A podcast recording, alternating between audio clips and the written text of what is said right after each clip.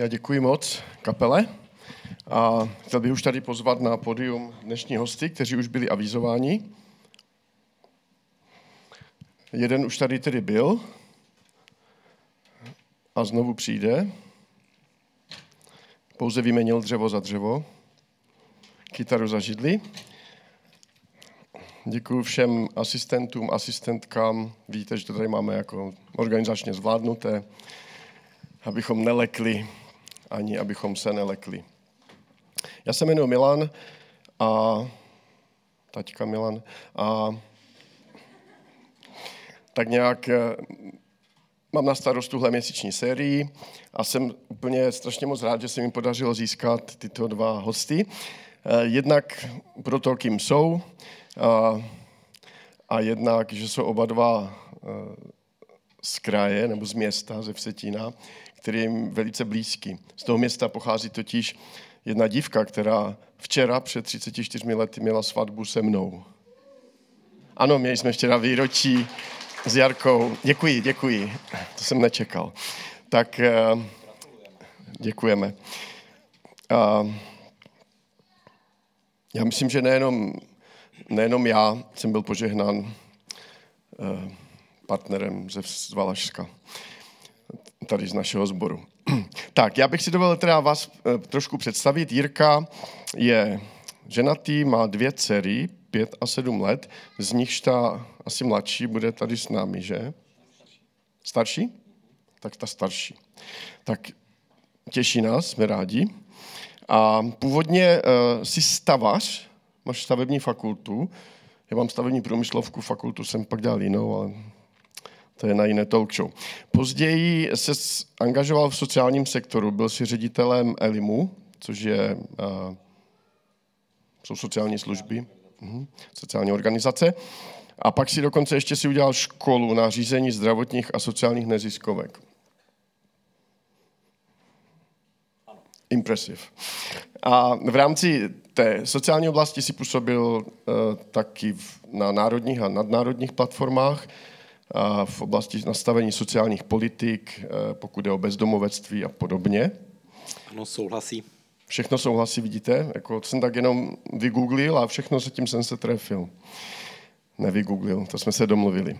Na všem jsme domluveni. A od roku 2017 si starostou města Vsetína, si členem Eh, politické strany, jejíž jméno normálně se nesmí vyslovit, ale dneska můžeme říct, je to KDU ČSL na Vsetíně. Pozor, ne ve Vsetíně, ale na Vsetíně, přátelé. Jsi předsedou místní organizace dokonce, KDU ČSL Vsetín, členem krajského výboru KDU ČSL, to už jsme tu měli, myslím. Eh, vítáme Bohuše Němce, tvého předřečníka z minulé neděle. A krajského výboru z Línského kraje. Za chvilku se tě zeptám, jak se to stalo, ale teď se tě zeptám jenom ještě, jestli bys nám přiblížil nějaké své koníčky. Zatím to nevypadá, že bys mohl mít na něco čas, ale kdyby náhodou přece jen. Jo, tak já vás zdravím všechny a k těm koníčkům mám i koníčky, byť mnoho času na ně teďka není, ale asi největším koníčkem je rodina, kde jsem strašně rád s našimi dětmi, s ženou a čas s něma je pro mě zároveň koníčkem. Jinak z těch běžných koníčků mám rád sport na rekreační úrovni, eh, mám rád florbal ze skupinových sportů, eh, mám rád volejbal, eh, mám rád hudbu, hraju na klavír, na nějaké jiné klávesové nástroje, taky jsem tam a hudba je taky mojím koníčkem, ať už tedy jak prakticky dělat, tak i poslouchat nebo jít na nějaký koncert pěkný. Děkuju. Tak příště, když zase přijdete vy dva, tak budeme mít i klávesy v kapele, jo? Musel přijet dřív trošku. Jo. Tak Michale, jdeme na tebe. U tebe je to takové uh, komplikované. Já si myslím, že to bude jednodušší. U mě. No, je toho mnohem méně těch informací, ale já teda jenom chci říct, že s Michalem se známe strašně dlouho, vlastně od té doby, co existuje Fusion, což je rok 2009. A Michal s náma jezdil na ty úplně první kempy a vedl tam workshopy mm, elektrické kytary. A byl úplně nejlepší uh, Michal Skalka, kterou jsme tam měli tehdy. Tak Michal, ty jsi ženatý a teď, teď je to komplikované. Jsi švagr Elišky a Davida, Elišky pěvkyně, Davida, který tady teď není. A zároveň tvoje sestra je Jirkovou ženou. Je to tak. Je to tak. Chceš to Potvrzuji. nakreslit? Spíše, jakou roli, jaký je vztah mezi tvou sestrou? Aha. No s Davidem asi ne, tak s Eliškou. Jsou sestry? Moje sestra není sestra Elišky. Není sestra Elišky. Má žena je sestra Elišky. Tvoje žena je sestra, dobře. Takže, já jsem to věděl, jsem chtěl kvůli ostatním, že A jinak Michal je můj švagr teda. jo, je to tady takové, jak jsem říkal. Ale mám tady poznámku, že předtím, než si eh, se rozhodl, že budeš dělat soudce, tak si uvažoval o funkci dohazovače. Já jsem, já, na vás taky zdravím teda. Já jsem o ní neuvažoval, já jsem jim byl. Ty jsi byl, můžeš to trošku jako tak jako lehce popsat. Prý to souviselo s Eliškou a s Davidem. Akorát tu Elišku teď nevidím, ani Davida. Jo, ona je schovaná. No, já, Eliško, když to, tak křič, kdyby kecal, jo? já jsem se tady teď díval ráno z tohohle okna, vzpomněl jsem si, že před deseti lety v červnu my jsme chystali na Setíně kemp a potřeboval jsem sehnat nějakou bubeníka a nikdo tam nechtěl jet. A viděl jsem, že tady je David, který byl ještě teda celkem jako mladý v té době, tak jsem musel přesvědčovat jeho maminku Danču, aby ho pustila. A ona, ona říkala, no tak já ho jako pustím. A ještě se zeptala, a máte tam nějaké šikovné holky? Tak já jsem říkal, máme určitě si vybere. A příští rok jel David zase na kemp a za tři roky měli svatbu, nebo za čtyři za. Eliško, nějaký komentář, dodatek? že děkuje Michalovi, dobře. Tak fajn. Uh, Michale, ty jsi už 9 let v advokací, od roku 2021 jsi soudcem u okresního soudu v Setin. Říkám to správně. Ano. Dobře. Máš taky nějaké hobby, kobylky, koničky? Baví mě cyklistika v poslední době velmi, takže jezdím na kole, protože jinak člověk furt sedí. A jinak mě taky baví hudba. A tak jsem si dneska vzpomněl, jaká to byla legrace hrávat na, na vašich fusion campech s Anet. A tam vidím Filipa vzadu, jak jsme tam běhali. Tak to bylo hezké, když jsme ještě byli mladí. Tak jo, nostalgie je za námi a teďka bych eh, se vás zeptal, dám, dám vám stejnou otázku. Co vás vedlo k tomu, že děláte, co děláte? Jakoby profesně.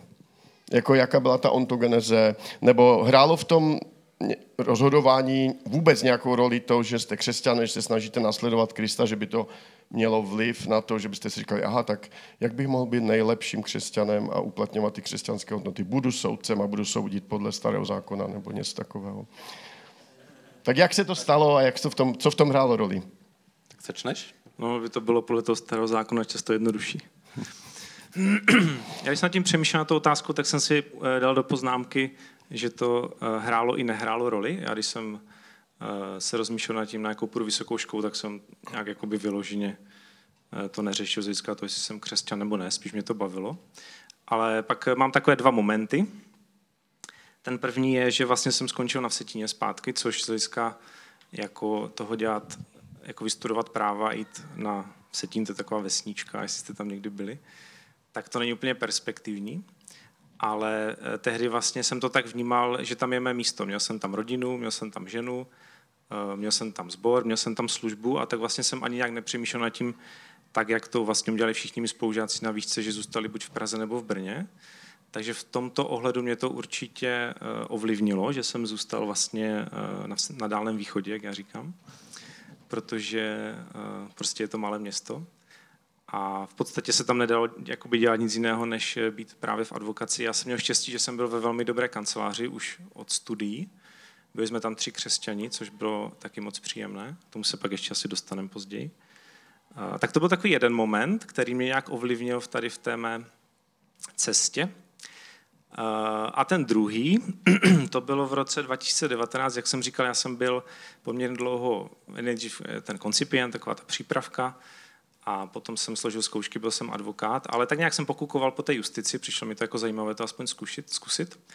A nebudu to úplně tady rozvádět do všech, jako byl takový jako barvitý příběh, ale v roce 2019, respektive na konci roku 2018, já jsem měl čerstvě 30 a podmínka pro vstup eh, tady do toho systému slavného je minimálně 30 let. A v té době to fungovalo tak, že pod eh, tady Ostravským krajským soudem člověk musel se nejdřív stát justičním čekatelem a potom až soudcem, jinak to nešlo, ale eh, u jiných krajských soudů se začalo dělat to, že se udělali přímo výběrová řízení na místo soudce. Eh, tak já jsem se tam do jednoho takového přihlásil a to mě bylo čerstvě těch 30 a asi 10 dní, takže jsem tam byl asi nejmladší. Spíš jsem to tak bral, jako že to bude takové zpestření a zkušenost, protože se v té době tak nějak jako tradovalo, že, že v těch výběrkách uh, vyhrajou ti, co jdou zevnitř systému, ti různí asistenti soudců a tak. No tak jsem tam šel, prošel jsem všema těma kolama, měl jsem z toho takový zvláštní pocit, no a pak mě napsal, že jsem teda jako vyhrál, že jsem byl na prvním místě a že mě navrhnou, k, nebo že budu přiřazen k jednomu okresnímu soudu, kousek od Setína. Tak jsem říkal, super, jako splněný sen, to je jako fajn, měl jsem z toho radost, i doma jsme z toho měli radost. A ono to pak jako trvalo pár měsíců, kdy se nic nedělo, to jakoby státní zpráva má čas na spoustu věcí. A, no a tak jsem si říkal, jo, až to jako přijde, až mi dají vědět, že, teda jako, že mě teda jako navrhnou k tomu jmenování, což dělá vláda, pak to dělá prezident, potom to samotné jmenování. Tak mě jednoho dne zavolali, že teda jako, uh, že budu navržený a jako super. Tak jsem, si, tak jsem si tak předtím představil, že to bude jako paráda, že doma bouchnem ten šampus. A namísto toho přišel úplný opak. Eh, já jsem jakoby vstoupil do takového stavu, o kterém jsem si nemyslel, že někdy budu zažívat, takového nějakého možná až takového zhroucení nebo něčeho takového podobného, nebudu to, asi bylo by to na díl, ale co jsem tím chtěl říct, že to je něco, co velmi ovlivnilo můj život, tady ta zkušenost, protože eh, když se na to eh, hodnotím teď zpětně, tak jsem prožíval skutečně takový jako duchovní zápas, co mám udělat v tu chvíli, protože měl jsem to jako takhle na stříbrném podnose před sebou a byla to nabídka, která se neodmítá, eh, která, když ji člověk odmítne, tak si ty dveře zabouchne víceméně jako navždy. Aspoň tak se to říká i stává občas. A protože tam stojí v řadě další prostě desítky, možná stovky zájemců. A já jsem v té době e, prožíval takový zápas, který jsem si potom zpětně pojmenoval třema takovýma otázkama. E, ta první otázka byla, to po mně přece bože nemůžeš chtít, abych tam jako nešel, abych to odmítnul. To byla první. Ta druhá byla, jak se vlastně v životě rozhoduju, protože jako často já jsem to měl asi tak, že jsem se pro něco rozhodl, udělal jsem pro to maximum a chtěl jsem jako po Pánu Bohu, aby mi dal razítko na to mé rozhodnutí, aby, abych se vlastně modlil, bože, buď vůle má a ty mi to tady jako potvrď. A, a Pán Bůh mi kladl tu otázku, jestli náhodou bych se neměl modlit, buď vůle tvá. A ta třetí věc, s kterou jsem zápasil, bylo, jestli, protože jsem nechápal, co se to děje se mnou, bylo, jestli eh, jsem schopen věřit Pánu Bohu a uctívat Pána Boha, který mi nedluží vysvětlení toho, co dělá v mém životě. Ne, že by takový Pán Bůh byl, že by si nějak jako liboval v těchto věcech, ale jestli jsem schopen to přijmout, aniž bych měl nějaké vysvětlení. A tak s tím jsem zápasil, modlil jsem se za to, postil jsem se, modlil jsem se s lidma. No a nakonec teda jsem se rozhodl, že to odmítnu. Takže to vzbudilo velký rozruch. Psalo se o tom i v nějakých, nějakém tisku ale protože jim to trochu zkomplikovalo život, ale vyřešili to. Takže jsem to odmítl a víceméně jsem to tak považoval, že asi ta kariéra je víceméně tahle jakoby zavřená, byl jsem spokojený dál, no a nakonec pán Bůh otevřel jiné dveře a v podstatě za nějaký rok a půl jsem eh, se dostal potom přímo na Setínský soud a tam si teď vesele soudím, takže, takže někdy vesele. Takže to byl takový druhý moment, který výrazně ovlivnil můj život, kdy jsem si prožil takový zápas a to, co ještě jsem chtěl říct vlastně, je, že Pán Bůh eh, odpovídá každou modlitbu. Já si myslím. Ale ty varianty, jak on odpovídá, jsou čtyři. Jedna je, mi to líbí v angličtině, protože si to dobře pamatuje, a to je go, jako je to tvoje běž. Ta druhá je no, jako teď není ten čas, není to správné.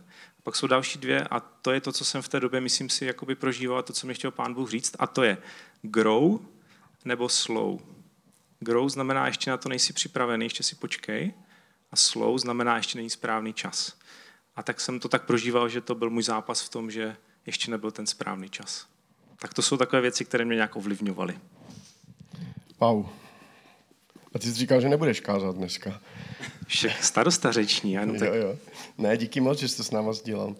Tak uh, vypadá, že tě tam pán Bůh fakt chtěl mít ne?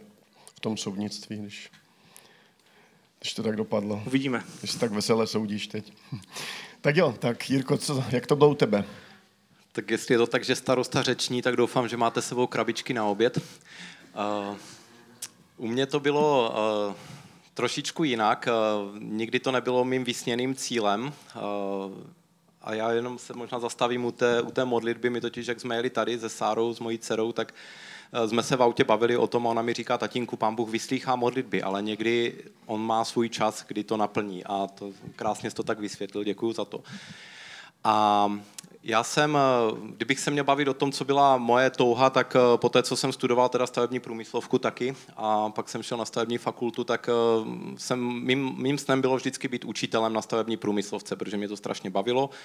Eh, zatím jsem si udělal teda i nějaké pedagogické minimum a tak jsem to měl nalajnované, že že tam půjdu. Jinak pánu bohu jsem uvěřil na střední škole, ve druháku zhruba do té doby jsem žil takovým životem obeznámeného pohana. A Nicméně pak se začaly věci měnit. Už, už to, že po té, co jsem skončil vysokou školu, tak eh, jsem zahájil civilní službu a šel jsem do sociálního sektoru, což jsem úplně neplánoval a nechtěl a skončil jsem tam na nějakých 15 let, eh, možná víc. A v té době, kdy jsem, kdy jsem byl v tom sociálu, tak eh, jsem nějakým způsobem, jednak byl na Vsetíně, kde jsme měli práci s bezdomovci, podobně jako tady armáda spásy vedle, a pán Bůh otevřel dveře i do nějakých platform na národní úrovni, na krajské úrovni a taky potom i na evropské úrovni, kde jsem byl v rámci nějaké Evropské federace bezdomovecké. A zjišťoval jsem v průběhu té, té práce, že mě docela baví eh, se podílet na tvorbě těch politik, eh, že mě baví se potkávat s těmi politiky, poslanci, europoslanci a tak dále. A nicméně jsem tomu nepřikládal nějaký větší, větší význam. Eh, nicméně zhruba někdy v roce 2012, 13, 14, tak nějak už přesně ten čas nevím, eh, přišlo takové období, kdy eh, věřím tomu, že to byl boží hlas, se mi začaly stávat takové nějaké chvíle, které jsem nazýval nějakými milníky. Kdy se stala nějaká situace, událost, které jsem vůbec nerozuměl, proč se stala. Já jsem vnímal, že, že byla strašně taková nějaká silná, emotivní, třeba jsem se setkal s nějakým velmi zajímavým člověkem, nebo jsem prožil něco, co mě velice bavilo a, a bylo, to, bylo to takové naplňující, nicméně to vůbec nekorespondovalo s tím, co jsem dělal. A já jsem se modlil, modlili jsme se i s přáteli a říkal jsem, pane Bože, co mi tím chceš říct?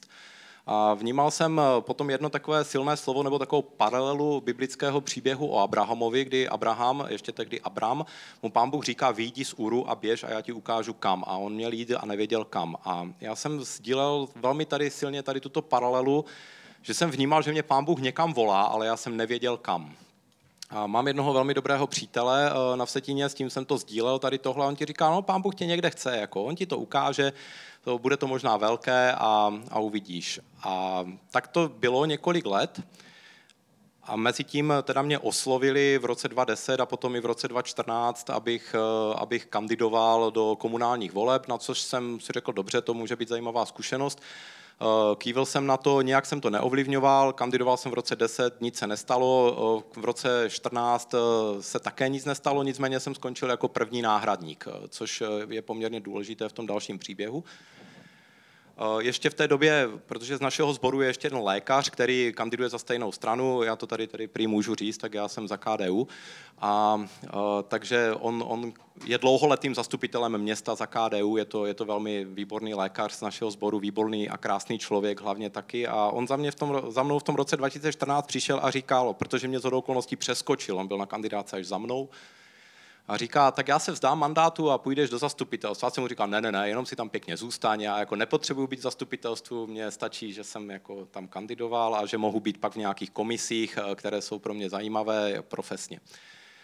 Eh, čas běžel dál a zase se děli takové různé milníky, kdy jsem se setkal s různými zajímavými lidmi. Kdybych to měl rozvádět, tak opravdu tady asi budeme obědvat, tak to přeskočím. A přišel rok 2016 a mě volala asistentka tehdejšího starosty, že pan starosta by se mnou chtěl obědvat. Eh, pan starosta byl teda za naší hm, partaj, eh, byl to můj předchůdce a tak my jsme spolu poobědvali a on na tom obědě mi říká, no víš, já nezvu lidi na oběd jenom tak, většinou ti lidé odchází velmi smutní, když, když se mnou obědvají. Já jsem na něho hleděl, nechápal jsem, co má na mysli. A on mi potom řekl, že tedy má plány stát se hejtmanem, že to vypadá docela velmi racionálně, což teda se i stalo poté, stal se opravdu hejtmanem. Eh, našeho kraje a, a že tedy, když bude hejtmanem, takže nechce vykonávat eh, zároveň starostu a zároveň hejtmana a že teda je přesvědčen o tom, že já jsem nejlepší volba, abych eh, byl jeho nástupcem. Spadla mi čelist v tu chvíli, naštěstí už jsem byl po jídle, tak mi nezaskočilo. Zeptal jsem se, jestli si dělá srandu, on řekl, že ne, že to myslí smrtelně vážně a že si teda dáme nějaký čas na rozmyšlenou. Pro mě to bylo něco naprosto, když vám někdo dá opravdu pravý hák mezi oči, Vůbec jsem nepřemýšlel o ničem takovém, naopak spíš jsem se tomu snažil vyhýbat a i svět politiky, nutno říct, jsem byl rád, že spíš jsem s ním v kontaktu tak z té druhé strany, než, než přímo, protože mě vždycky těžko dělalo to, když ti politici se tak hádali v televizi, anebo se jinde hádali a to jako moc nemám rád tady tohle a není to úplně styl, který, který bych chtěl jako tlačit.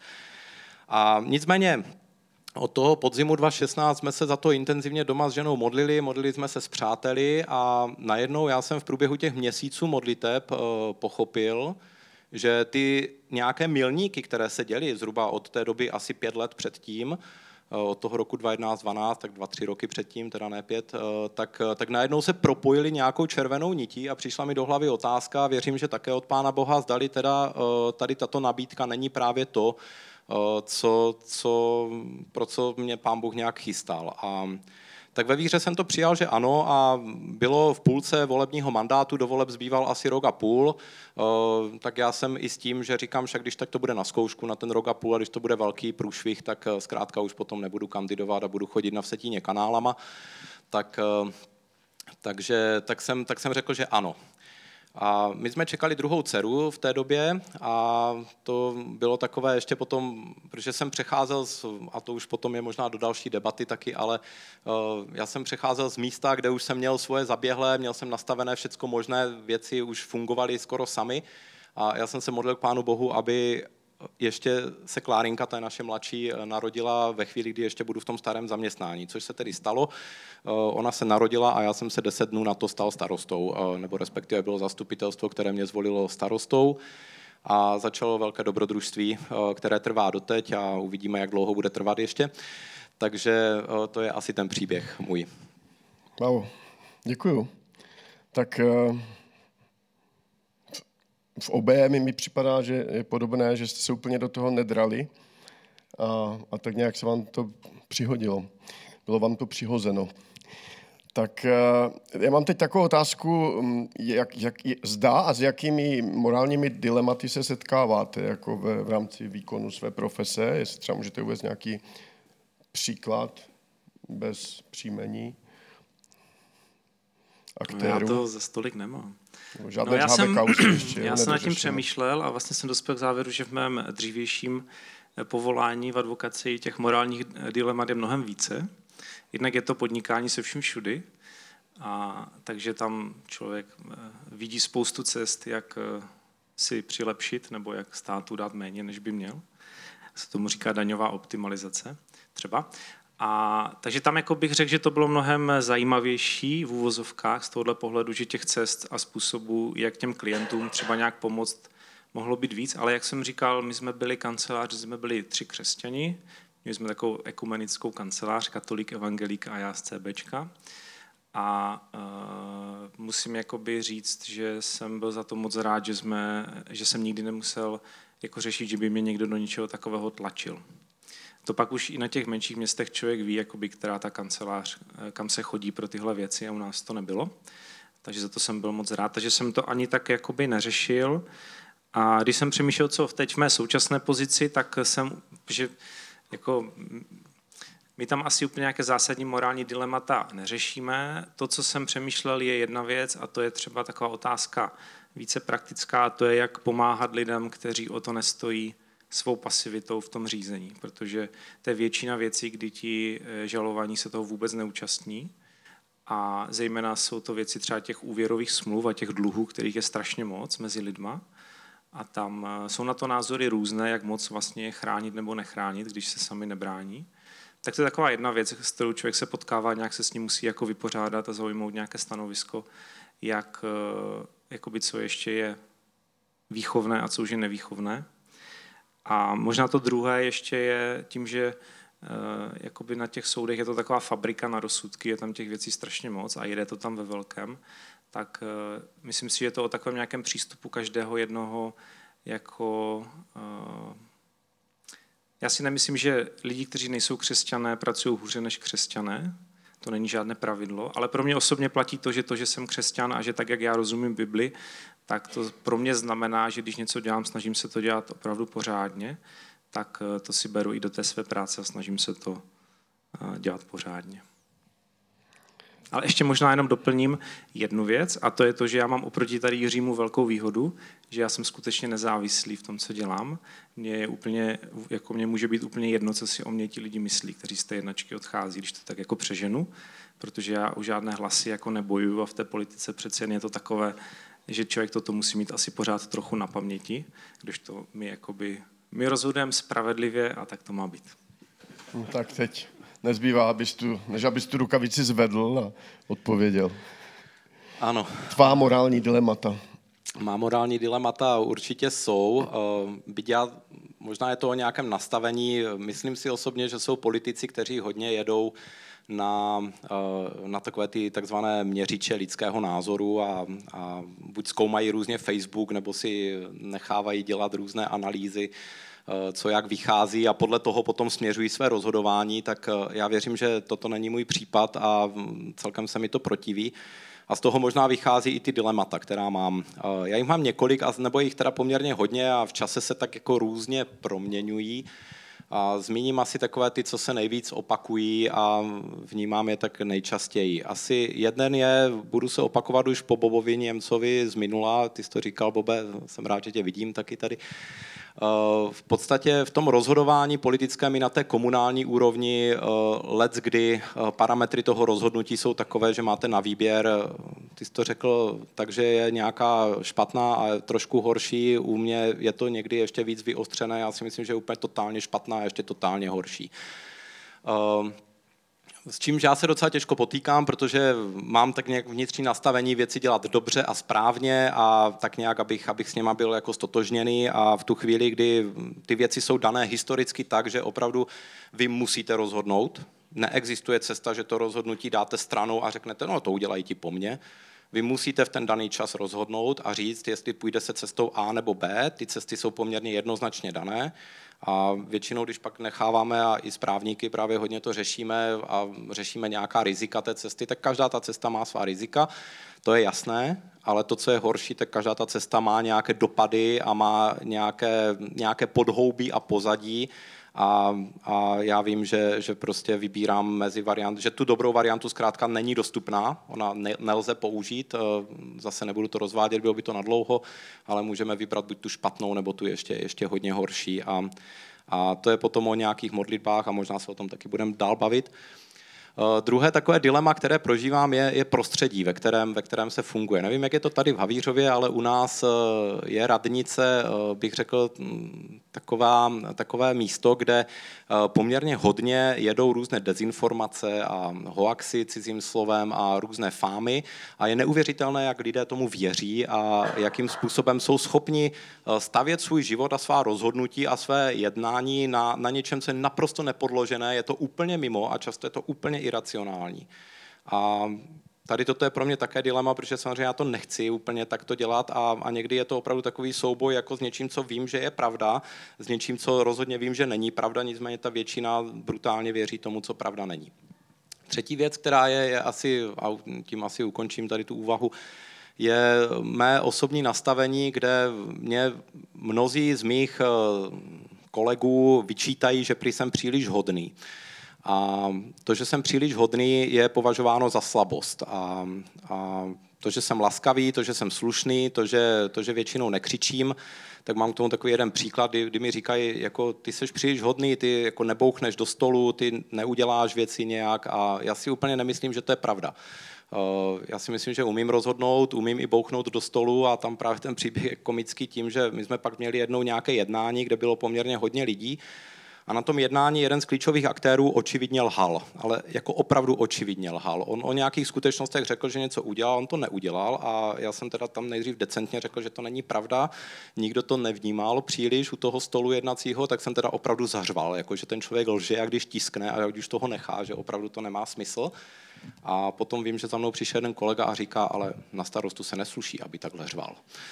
A, takže jako myslím si, že umím, umím zařvat, umím rozhodnout, ale snažím se věci dělat udržitelně eh, v tom svém nastavení. Udržitelně znamená, že, že přemýšlím, co to rozhodnutí přinese do budoucna. Co přinese nejen dalším generacím, ale co přinese za týden, za dva týdny, co možná promýšlím tak nějak trochu nějaké scénáře, kudy. A nesekám ta rozhodnutí podle toho, co mi první přilítne na mysl, což eh, právě v kontaktu s některými mými kolegy je někdy trošku dilematické, protože oni přichází s takovými těmi okamžitými řešeními, udělejme tohle, tohle a tady vydejme a tady zareagujme a já říkám, ale nemyslím si úplně, že je dobré takto reagovat v tuto chvíli a mohl bych zase uvádět víc případů, tak když tak pak eh, v rámci diskuze po, po ukončení můžu, můžu víc rozvést, eh, kdy se snažím prostě udělat to rozhodnutí tak, aby bylo udržitelné, ne populistické a to je někdy to dilema taky. Mm-hmm. Můžu ještě krátké dilema, mě napadlo. Už ne. Jenom jo. rychle. Jak říkal, jak říkal Jiří, že musí rozhodnout, tak to je možná věc, jakoby teď jsem nad tím tak přemýšlel, to není úplně dilema, takové možná tíž, tíže nebo břímě toho, toho mého místa je, že my taky musíme všechno rozhodnout. A my nerozhodujeme, byť si to lidi myslí, my nerozhodujeme často na základě toho skutečného stavu, toho, co se stalo, ale na základě toho, co se zjistilo v tom řízení. A to je jakoby věc, která je těžká svým způsobem, protože tam sedíte a jedna strana vám říká, bylo to v pondělí a pršelo a druhá říká, bylo to ve čtvrtek a svítilo slunce. A jsou nějaké cesty upravené tím předpisem, jak jakoby se dobrat k tomu výsledku, ale jakoby člověk stejně ví, že to třeba bylo trochu jinak, nebo že někdo něco zapomněl někde říct v nějaké lhůtě a tak, tak je to jakoby v tomhle eh, je pak těžké to rozhodovat, ty věci. A často se jako lidi myslí, že my se tam jako hádáme o právo, ale my se tam hádáme hlavně o ten skutkový stav. To je to složité na těch věcech. Se dobrat tomu, co se skutečně stalo a jako, jako já bych někdy rád věděl, co se skutečně stalo v těch věcech, které já soudím. Tak to ti teda, to už nevypadá na to veselé soudcování. Jako. Um, vy jste oba dva křesťané, jak už bylo i zřejmé z toho, co jste říkali. A tak v takových těch různých situacích, eh, jaké jsou nějaké třeba takový text z Bible nebo nějaký princip, který vám pomáhá se v tom jakoby nastavit nebo, nebo zorientovat. Jestli může Žírko začít ty? Eh, ano. Na tu otázku jsme připraveni, takže to tady i promítneme, no, abyste věděli, že... Uh, projekce není tak rychlá. V tom. Můj takový princip, eh, který vnímám asi dlouhou dobu a který ve mně hodně rezonuje, je, je verš eh, z Evangelií, kde, kde pán Ježíš říká, jak byste chtěli, aby ti druzí jednali s vámi, tak jednejte vy s nimi. Eh, to je takové nějaké moto, podle kterého se snažím žít a přiznávám a vyznávám, že ne vždycky se to úplně daří. Někdy prostě zareaguju také tak, když pak nad tím přemýšlím, říkám, asi by se mi to úplně nelíbilo. Eh, mám eh, potom spoustu, já poměrně to své působení prožívám s Pánem Bohem, že, že hodně, hodně se modlím, hledám moudrost, eh, jsem rád, že, že mám i lidi, kteří se za mě modlí, kterým třeba můžu napsat, prosím tě, budeme mít těžké jednání, modli se. Je to pro mě obrovská pomoc a nedovedu si to představit jako bez, bez tady této podpory. A v průběhu těch, eh, těch různých situací a okolností, tak eh, ke mně neskutečným způsobem potom promlouvají žalmy, eh, promlouvá ke mně neskutečným způsobem to, co je napsáno o králi Davidovi v Bibli, což za těch pět let co a něco, co na tom městě jsem, tak jsem zjistil, že tady tyto pasáže ke mně promlouvají úplně v jiném světle a úplně jinak, než, než jsem je kdy chápal. Tak nebude citovat úplně konkrétně, ale jenom tak to zmíním. A potom je ještě jeden žálm, který vnímám a on má i takovou vazbu na to město a je to, je to žálm, teďka nevím přesně to číslo, nicméně je tam nestaví dům hospodin, tak se nadarmo namáhají stavitelé a nestřežili město strážný, tak nadarmo ti strážní bdí. A potom je tam, že darmo dlouho do noci vysedáváte a trápíte se, prostě zatímco Bůh dopřává svému milému spánek tak to je někdy takové moje dilema zároveň, protože když jsou těžké chvíle, tak já fakt ne, že bych nemohl usnout, ale mě se to honí hlavou v noci a já sice spím, ale zdá se mi o tom a, a není to úplně jako jednoduché vždycky. E, nicméně vnímám to, že, že pokud pán Bůh, pán Bůh nestojí nad tím jednáním a já jsem přesvědčen, že pokud ty věci se snažím dělat e, z přesvědčení, že věřím, že je dělám tak, aby se mu líbily, Byť mi spoustu lidí říká, jak to dělám špatně, to je automatické, že starosta za všecko může a, a všecko je špatně u nás ve městě. Kdybyste se zeptali některých lidí, tak, eh, tak eh, se to snažím dělat s jinou motivací a, a věřím, že pokud pán Bůh u toho není, tak je to zbytečné. Děkuji moc. Michale. Já nemám úplně něco, co by mě provázelo celý život, ale když jsem se za to modlil a přemýšlel, co tady říct, tak jsem tak nějak si vybavil dvě, dvě takové věci, eh, které by se tam mohly objevit. A jsou to dva takové veršíky, jeden je netradiční velmi, a to je ten Exodus, druhá Mojžíšova, kde eh, já to nebudu číst, to tam vidíte, ale jenom uvedu kontext. Je, to příběh Mojžíše jako člověka, který byl vychovaný v Egyptě, 40 let tam žil, potom se tam něco stalo, utekl do pouště, 40 let tam pásl ovce, takže měl 80 let. A v tu chvíli eh, se potkal s Pánem Bohem. Skrze nějaký zázrak, skrze ten hořící keř a Bůh mu dal jasnou misi, že má vyvést ten národ eh, z otroctví. On si ho připravoval 80 let, povolal ho zázračným způsobem na nějakou misi a Mojžíš se vypravil do Egypta. V tu chvíli se tam objeví tady tenhle verš, že se pán Bůh rozhodl, že Mojžíš se zabije, což je strašně zvláštní. A bylo to proto, že Mojžíš eh, neobřezal svého syna, což byl takový nějaký rituál, který v té době měl udělat a neudělal. A pán Bůh se rozhodl, že, že prostě to celé zastaví a že to udělá nějak jinak, že Mojžíše zabije. A ten princip, který z tohohle plyne pro mě, a on tak pak jakoby prochází tím starým zákonem i v dalších příbězích, že pán Bůh chce naši poslušnost a ne oběť. A můžeme to mít, jako já bych si mohl říct, jo, mám jako dobrou práci, nebo Jiří má tady jako je starosta, nebo mám nějakou důležitou službu, tak přece, pane Bože, ti tady dávám oběť, tak po mně nechtějí, abych třeba v nějaké oblasti ti byl poslušný. Tak to je věc, která mě provází, že pán Bůh chce naši poslušnost a ne naše oběti. A ta druhá věc, to jsem vykradl z jednoho kázání, které jsme měli teď u nás ve sboru, protože mě to velmi oslovilo ještě s takovým jedním příběhem, a to je reakce pána Ježíše, když se ho učeníci ptají na to, kdo je mezi nimi největší. Tak on tam dává ten příklad s tím dítětem. A je to právě v tom, že ta naše velikost v božích očích není to, co měří tento svět, ale je to mimo jiné i to, jak se dokážeme eh, jak dokážeme pozvednout ty nejmenší, nebo ty, kteří trpí, nebo ty, kteří jsou v nějaké nouzi. A k tomu mám takový ještě příběh, který se stal před pár lety a ten už nezapomenu nikdy v životě. Eh, my jsme na Vsetíně děláme Festival United, což možná někteří z vás víte. A když eh, jsme měli takové ty přípravné týmy, jak se tam všichni sešli s těma hlavou na jako s Petrem Huščím a podobně, tak jsme jako chystali ten velký festival a, a mohli jsme se cítit strašně důležitě, co tam jako děláme přece na Božím království, takovou oběť, v 6 hodin ráno v pátek porada. A byl tam jeden uh, kluk, kterému předtím tragicky umřela mamka. A ona byla pečovatelka v nějakém domově duchoců nebo v něčem takovém. A oni se jako uh, tradovalo, nebo se vždycky říkalo, že ona říkala, já ty zadky těm duchocům umývám, jako by to bylo pánu Ježíši. Což je takové, člověk by si mohl říct, jo, to je takové jakoby nějaká jako hláška, ale on tam seděl a my jsme byli jako na té poradě, dělali jsme ten velký festival, on říkal, víte co, já si někdy myslím, že ta moje mamka toho možná pro boží království udělala víc než my tady. A to mě strašně zaujalo, že prostě pán Bůh ty věci měří jinak, než my bychom je možná chtěli měřit. Tak to je takový druhý princip, který si nějak nosím životem. Děkuju. Uh, já mám poslední otázku, která je spíš asi na Jirku. Uh, mě vždycky fascinuje, a už jsem se minule ptal uh, Boba právě, jak je možné, že křesťané, kteří věří ve stejného Boha, někdy dokonce chodí do stejné církve, tak uh, se angažují v rozdílných a někdy i poměrně dost od sebe vzdálených politických uskupeních. Máš proto nějaké vysvětlení nebo nějaký komentář? Eh, tak nevím, vysvětlení asi úplně nemám a možná nějaký komentář nebo to, co si o tom myslím.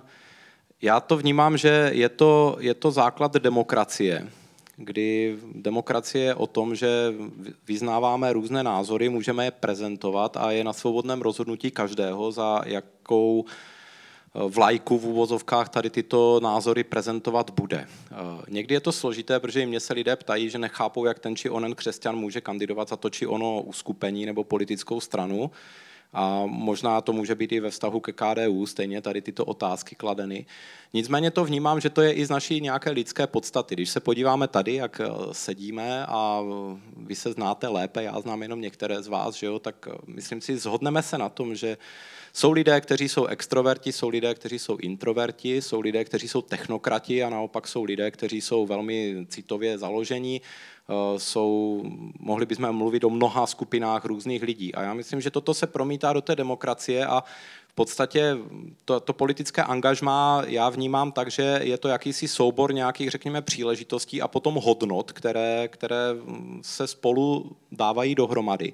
A ten případ, nejde to podle mě říct úplně globálně, že tady to je špatně nebo to není špatně, byť myslím si, že u některých politických stran já fakt mám osobně i otazník, eh, jak třeba někteří křesťané s nimi mohou být spojeni, ale eh, Myslím si, že to, je, že to je opravdu o té kombinaci příležitostí nebo těch okolností a potom nějakého fundamentu té, té, či, oné, té či oné partaje. A když lidé prostě tam najdou jak tu příležitost, tak, tak jim vyhovuje nějakým způsobem to názorové, názorové ukotvení, tak, eh, tak potom se stávají jejími členy. Tak myslím si, že to souvisí s demokracií a, a s příležitostí každého, každého člověka. Eh, nicméně přiznávám, že některým také nerozumím. Dobře, děkuji moc. A děkuji za vaši uh, ochotu jít se svou kůži na trh nebo se svými příběhy a budeme teď pokračovat, nebo Jirka bude pokračovat takovým krátkým ještě zamýšlením. Michalovi poděkujeme, poprosíme ho, aby cestou eh, z pódia odnesl židli. Já bych ještě rád eh, tedy doplnil, my jsme se s Milanem domlouvali, že bych pár slov ještě, ještě řekl po, po tady té naší talk show.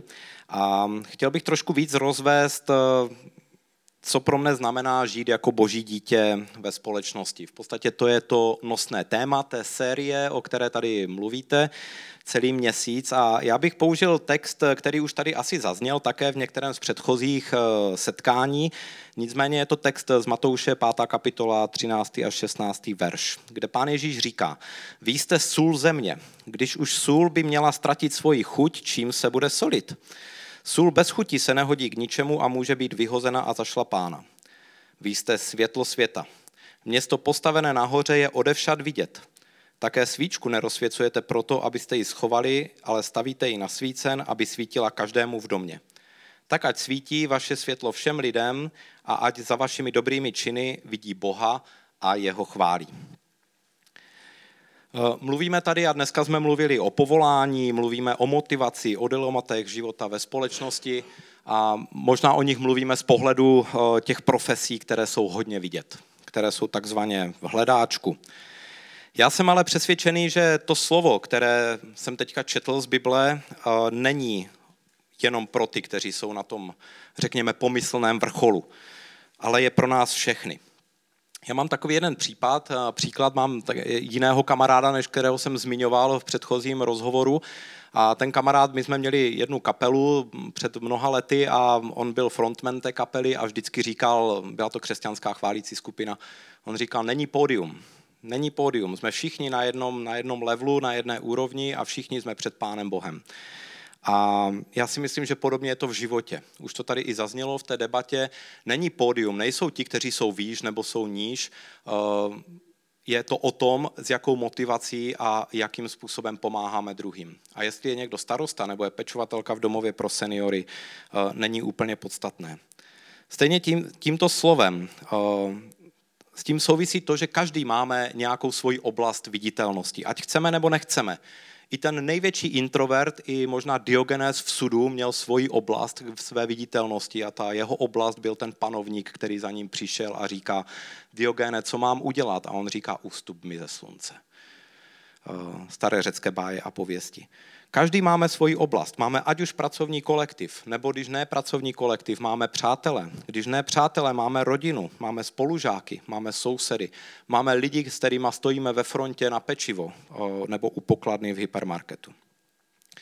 A já jsem přesvědčený a tomu věřím, že Boží slovo je pro každého.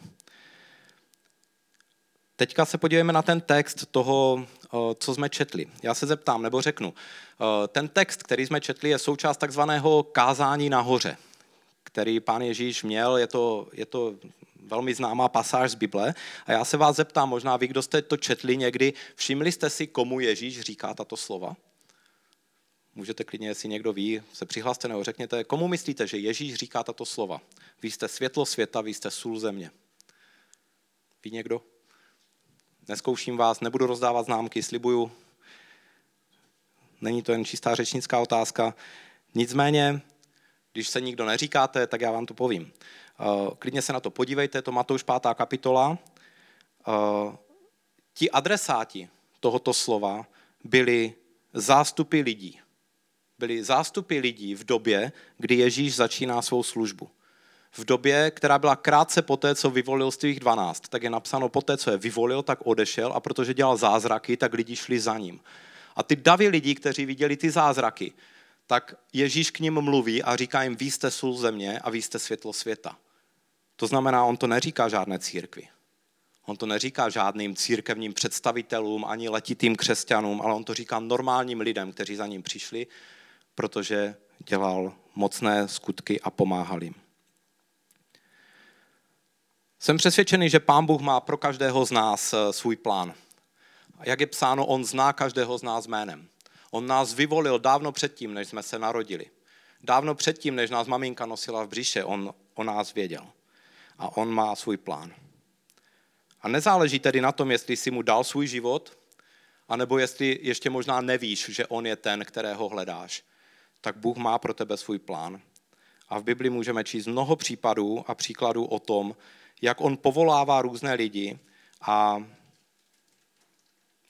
dává jim, dává jim povolání. Vy jste světlo světa anebo, nebo sůl země. Pojďme se tedy trošičku na to podívat. Uh, jsme sůl země a jsme světlo světa.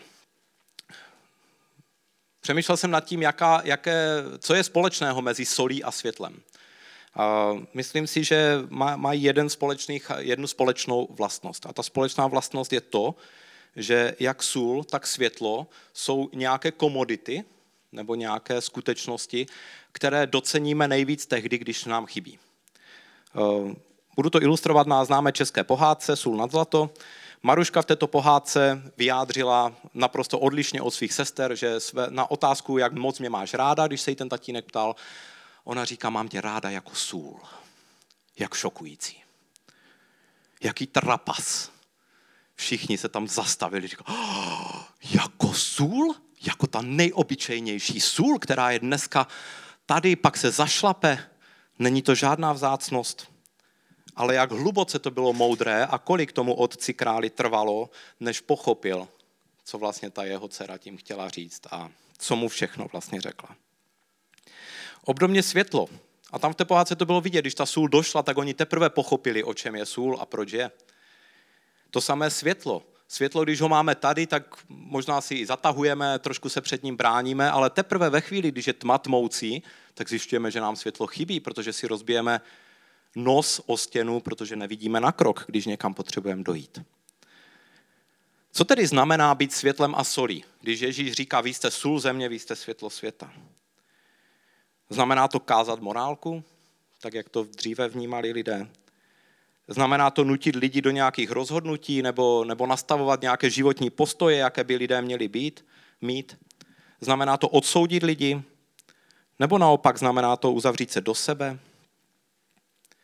A nebo to znamená, že, bychom, že Ježíš říká, žijte tak, abyste byli, aby lidé ve vaší přítomnosti se cítili jako v příjemně osvětlené místnosti a, a u dobrého jídla. Jak to dělal Ježíš? Ježíš žil lásku, v podstatných věcech byl nekompromisní, ale pro hříšníky měl širokou náruč milosti.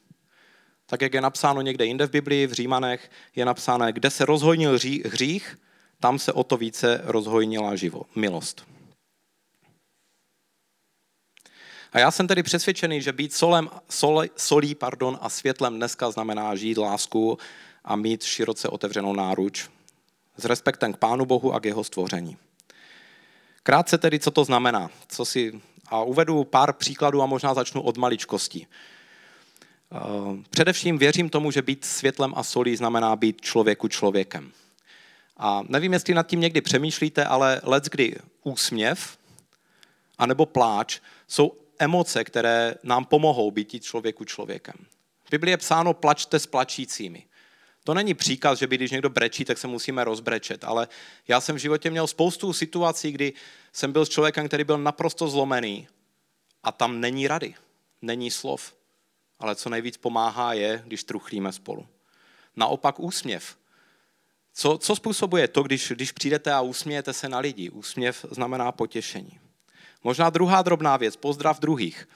My jsme s holkama měli takovou zkušenost a s jejich kamarádem bereme je každý rok někde pod stan, aby věděli, jak co znamená trošku jako život jinde než, než pod střechou. A v rámci toho chodíme na různé výlety. A šli jsme na výlety a jak na výletě potkáváte lidi, že jo, tak typická česká vlastnost je, že jdou dva proti sobě a jako nepozdraví se. Na Václaváku je to normální, eh, když jdete ale po cestě, kde nikdo další dva kilometry není, tak úplně normální to není a lidé se někdy zdraví a říkají si ahoj. Eh, my jsme se o tom bavili, proč vlastně to je a pak jsme teda děcka motivovali, říkali, děcka, tak zdravte. To byl zajímavý sociální experiment, aniž bych to tušil, protože děti a Sárinka to potvrdí, možná si na to vzpomene, že Sáry, když jsme říkali dobrý den, co dělali ty lidi? Oni nás taky zdravili, říkají taky dobrý den, ale to druhé, co se stalo, všichni se začali usmívat. Do jednoho. Oni tak šli prostě unavení tou cestou a teďka dobrý den a oni tak je, dobrý den a to je super. A najednou jsme byli člověku člověkem. Zmíním jenom rychle dál, není moc času, pomoc druhým. Možná zažíváme situaci s Ukrajinou, kde je to hodně viditelné, ale to, když my můžeme nabídnout pomoc druhému člověku a možná také v maličkostech podržet dveře, pomoc nákupem, nebo někde vidíme, prostě nebojme se, nebojme se nabídnout praktickou pomoc lidem a možná i v maličkostech. Netvářme se, že se nás to netýká, anebo že, že to třeba udělají druzí. S pomocí druhým souvisí modlitba. Mám také zkušenost tady s tímto. Eh, já často přemýšlím, jak, jak těm lidem říct o Kristu. A přiznám se, že nejsem evangelista a v úvozovkách, když to tak řeknu, tak nemám na své pažbě viditelné zářezy v církevní hantýrce, že by v mé přítomnosti se obrátili desítky lidí nebo jednotky lidí. To úplně mi pán Bůh nedal zažít, ale věřím tomu, že sdílení evangelia není jenom o tom, že řeknu, že jsem z nějaké církve a že jsme v neděli dělali tady tyto aktivity, protože aktivity dělají všichni a různé. Ale co můžeme nabídnout je modlitba a proto se snažím a i tak to mám, když někdo přijde a má těžkou životní situaci, je to člověk nevěřící, třeba i na úřadě, tak já říkám, budu se za tebe modlit. Nebo se zeptám, můžu se za tebe modlit? A ti lidé jsou za to rádi. V rámci modliteb 24.7 jezdí modlitební karavan, možná někdo jste součástí. To je úžasná služba, která může být a je to služba, která nic nestojí a můžeme ji dělat každý z nás, kdo věříme Pánu Bohu. Můžeme nabídnout lidem, že se budeme modlit za jejich problémy, těžké situace. Já neříkám, já se budu modlit a Pán Bůh tě uzdraví, nebo třeba jo, ale že se budu modlit za tu situaci. A moje zkušenost je, že nikdo neodmítl zatím. Možná složitější věci jsou, jsou, je omluva.